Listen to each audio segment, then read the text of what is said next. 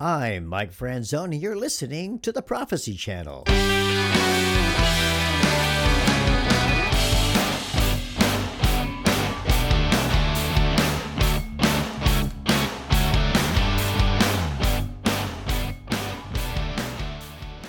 Today is episode 1. We'll be looking at Revelations chapter 11.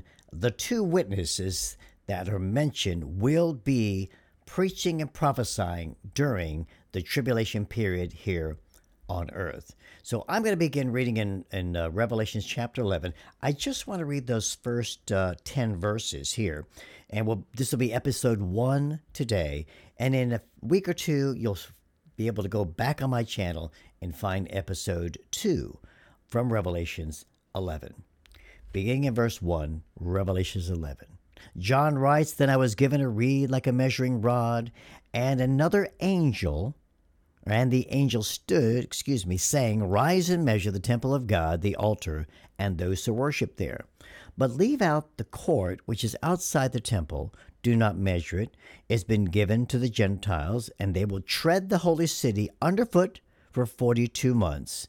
That is three and a half years. And I will give power to my two witnesses, and they will prophesy 1,260 days clothed in sackcloth.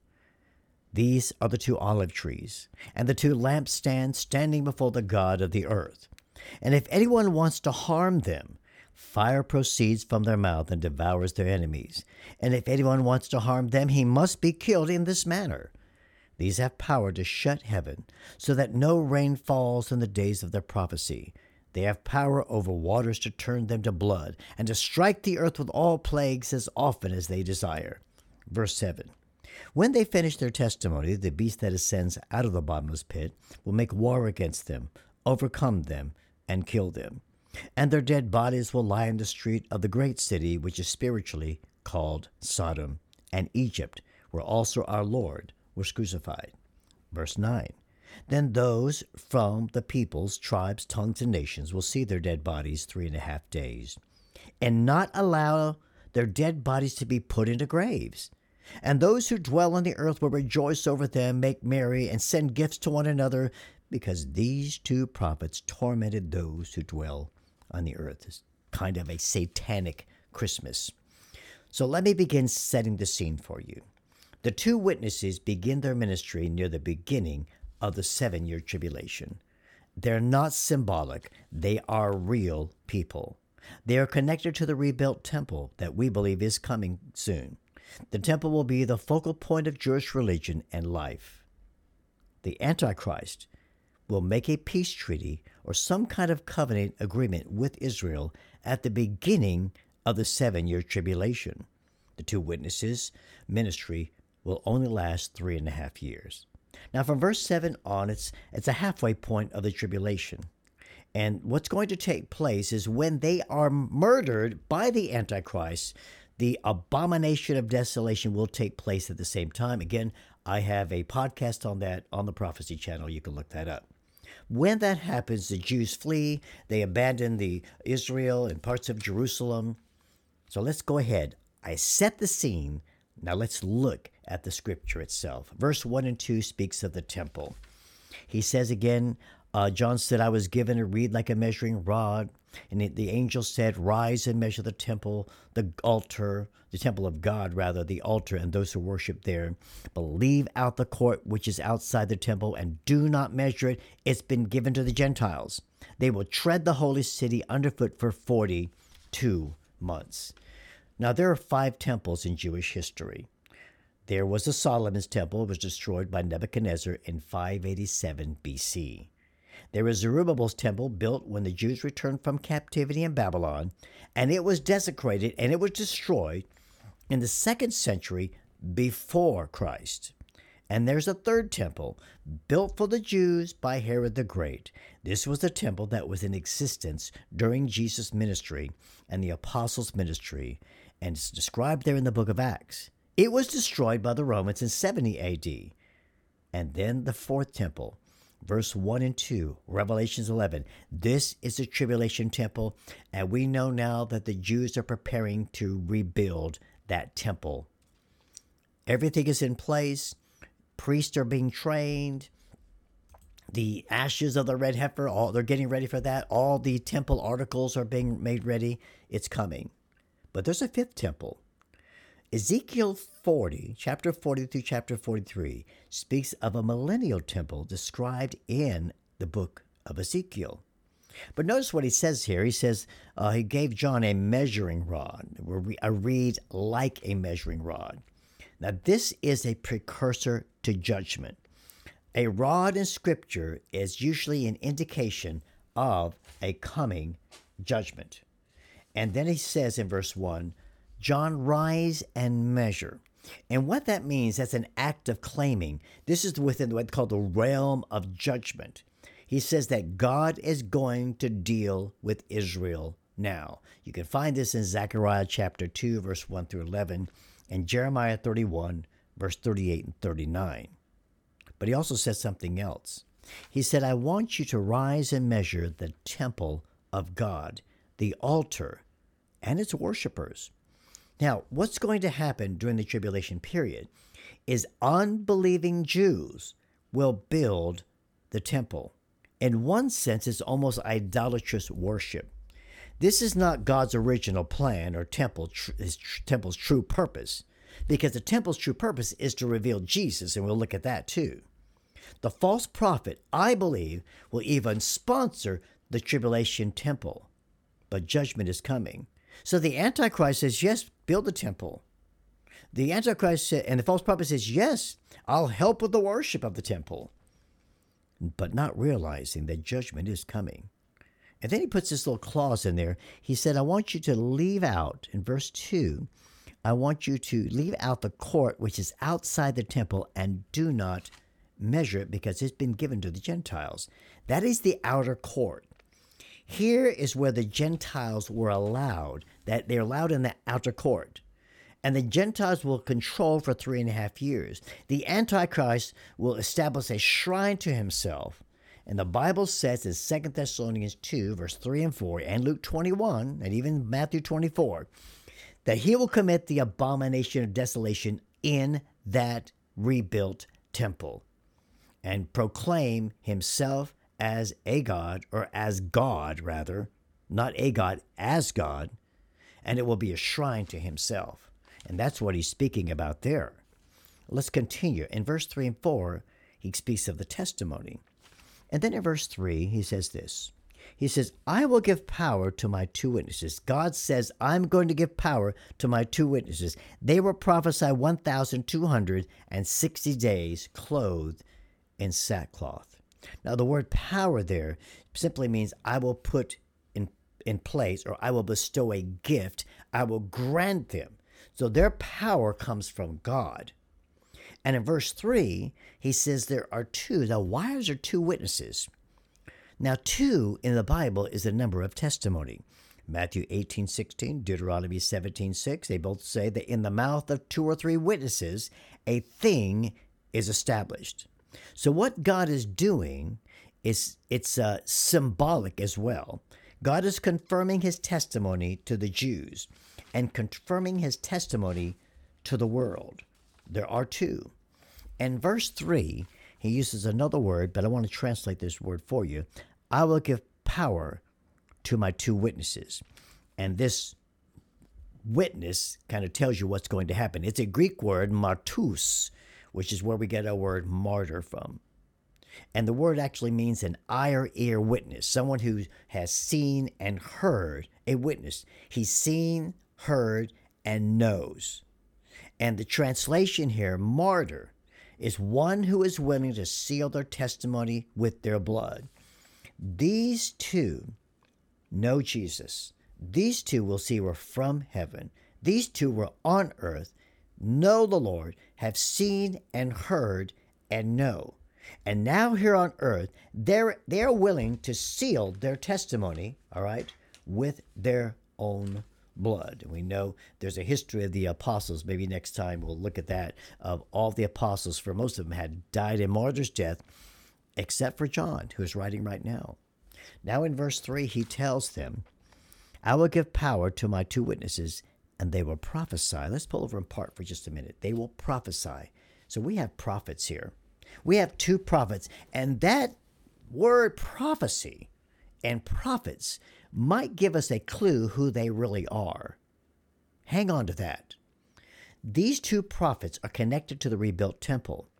And one reason the temple will be rebuilt is this they will prophesy in the temple, all right?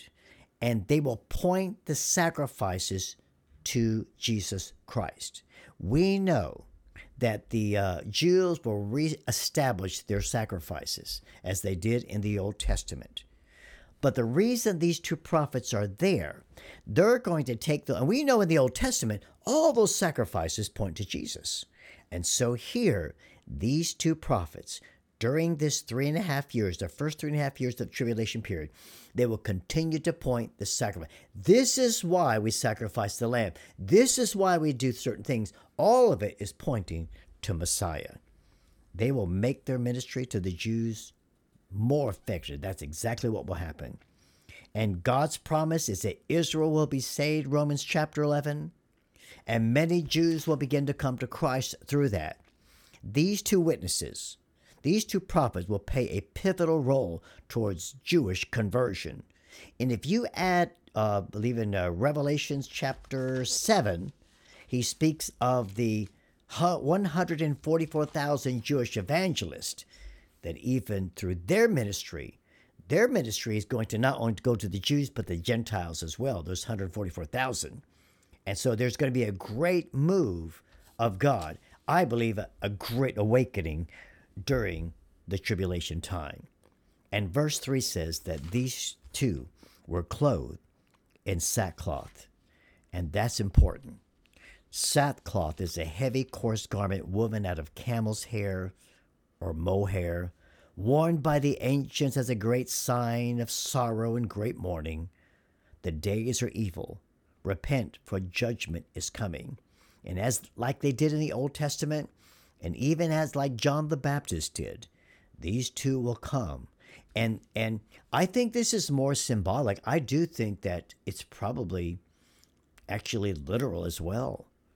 But to the Jews who understand the Old Testament, they will see the two prophets telling them, repent, because judgment is coming. And then let's look at verse 4. We got to pull over and park on this phrase.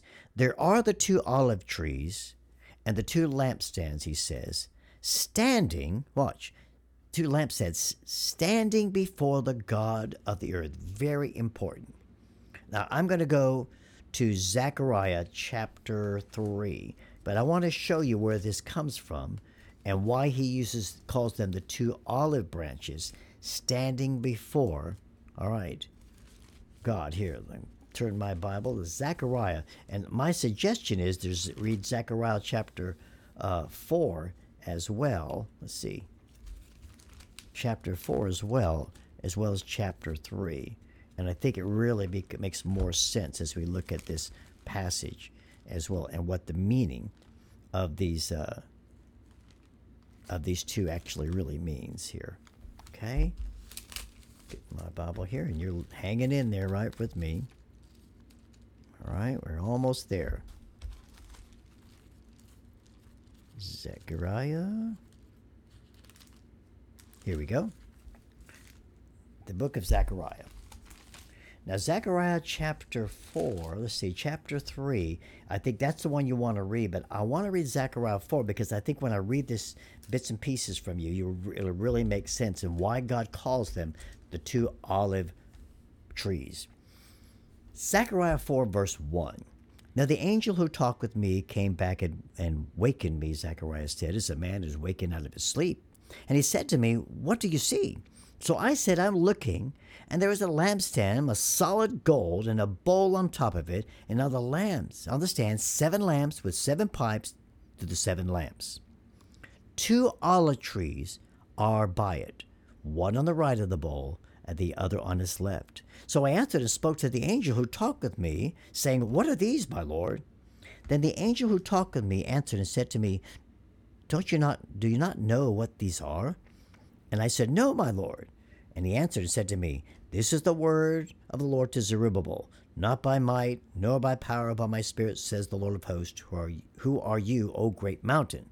Before Zerubbabel you shall become a plain, and he shall bring forth the capstone with shouts of grace, grace to it. And he continues on, and he talks about they laid the foundation of this temple, and and this this to me is a pointing towards that coming temple. But notice verse eleven. I answered and said to him, What are these two olive trees at the right of the lampstand at its left? I further answered and said to him, What are these two olive branches that drip into the receptacles of the two gold pipes from which the golden oil drains? Here it is. And he answered me and said, Do you not know what these are? And I said, No, my Lord. So he said, These are the two anointed ones who stand beside the Lord of the whole earth. Even back in Zechariah, and then you go back to Revelations 11, and he says here in verse 4 These are the two olive trees and the two lampstands standing before the God of the earth. These olive trees, Zechariah is the prophet of restoration, of new hope, of the new world, of the new day. In Joshua, in Zechariah 3, is the high priest who gives who, who God cleanses and Satan comes and accuses him. You have to read Zechariah 3. And he's a forgiven minister in a new temple that is to be rebuilt. And there's a picture in Zechariah of this coming temple during tribulation time. He's um, a minister in this new temple that, that is to be built with a new Israel that's coming back home, a new Judah where Christ will become uh, and be born. And Zechariah 4 speaks of that great restoration is coming. God is in the midst of the great final restoration. And then that's why he says in Zechariah chapter 4, verse 6, that, that, um, that the new temple will be built by the power of God. God is preparing better things for us a new heaven, a new earth, a new holy city. And here we see the harbinger of this restoration in these two witnesses. Now, here's is the $64 million question Who are these two witnesses? I believe they are Moses and Elijah. Moses and Elijah. give you several reasons. Moses and Elijah appeared together in the Mount of Transfiguration in Matthew 17:3. Remember this Mount of Transfiguration, and I believe it was it was on Mount Hermon, where demonic powers gathered, but God, in the midst of them, transformed himself, transfigured himself into his holy body. And who was it that appeared to the disciples? Moses and Elijah. Second reason is this Moses and Elijah represent the law and the prophets. Moses represents the law, Elijah represents the prophets. And this is for the Jews.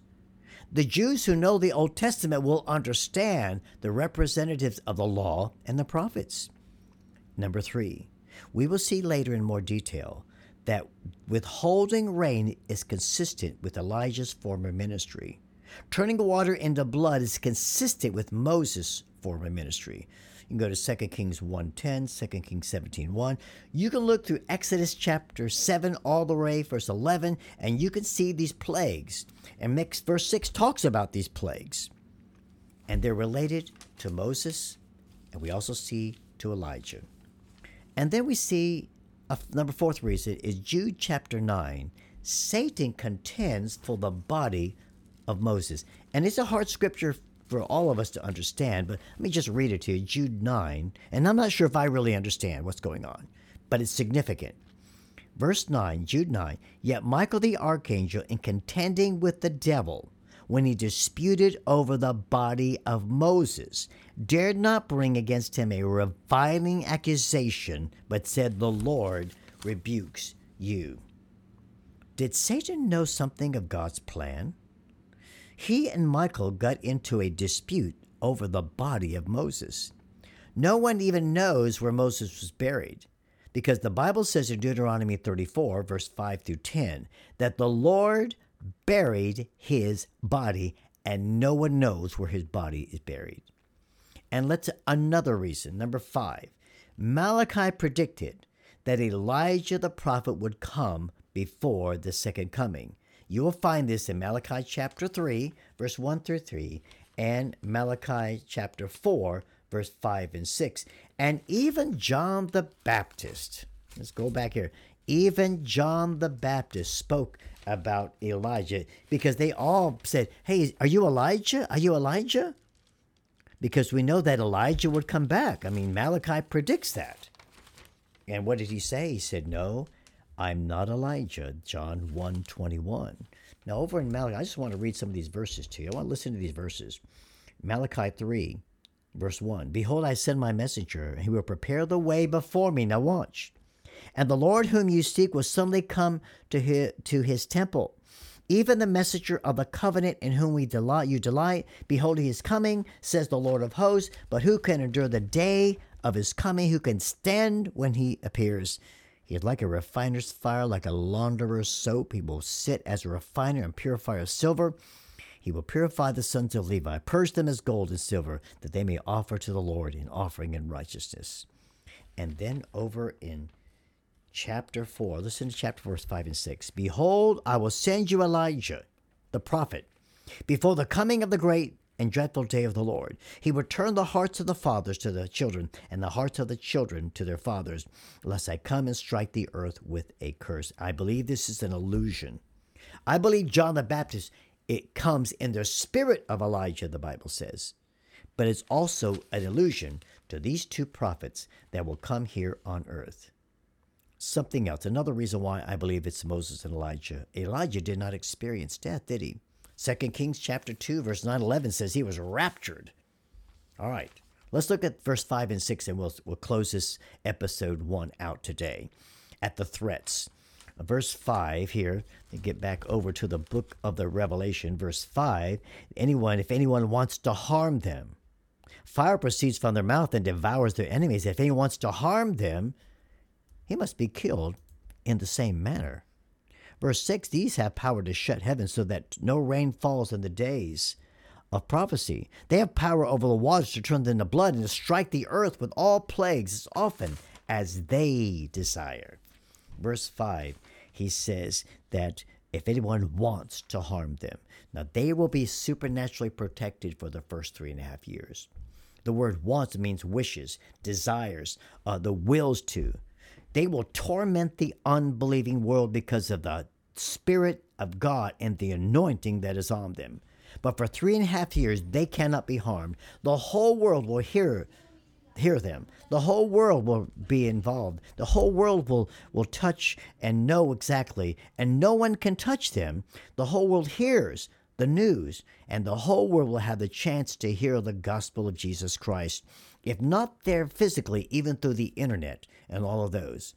And then in verse 5, he says, Fire proceeds from their mouths. Like Elijah will call fire down from heaven, their enemies will get back what they tried to give. The manner that they wish to try to kill the, these two, that will come back on them. And verse 6 tells us that they have power.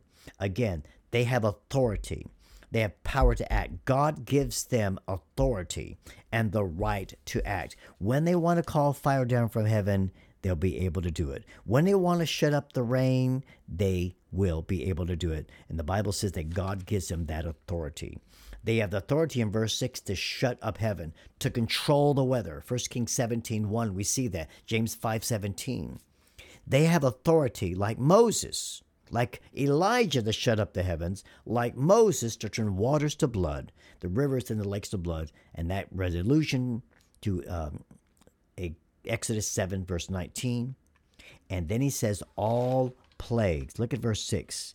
He says, all, they will have power over the water turned into blood and strike the earth with all plagues.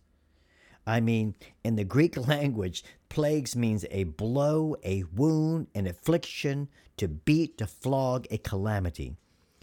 They will be so anointed and have such authority, they will actually be able to cause calamity and affliction and plagues on here the earth, just like Moses did in the book of Exodus.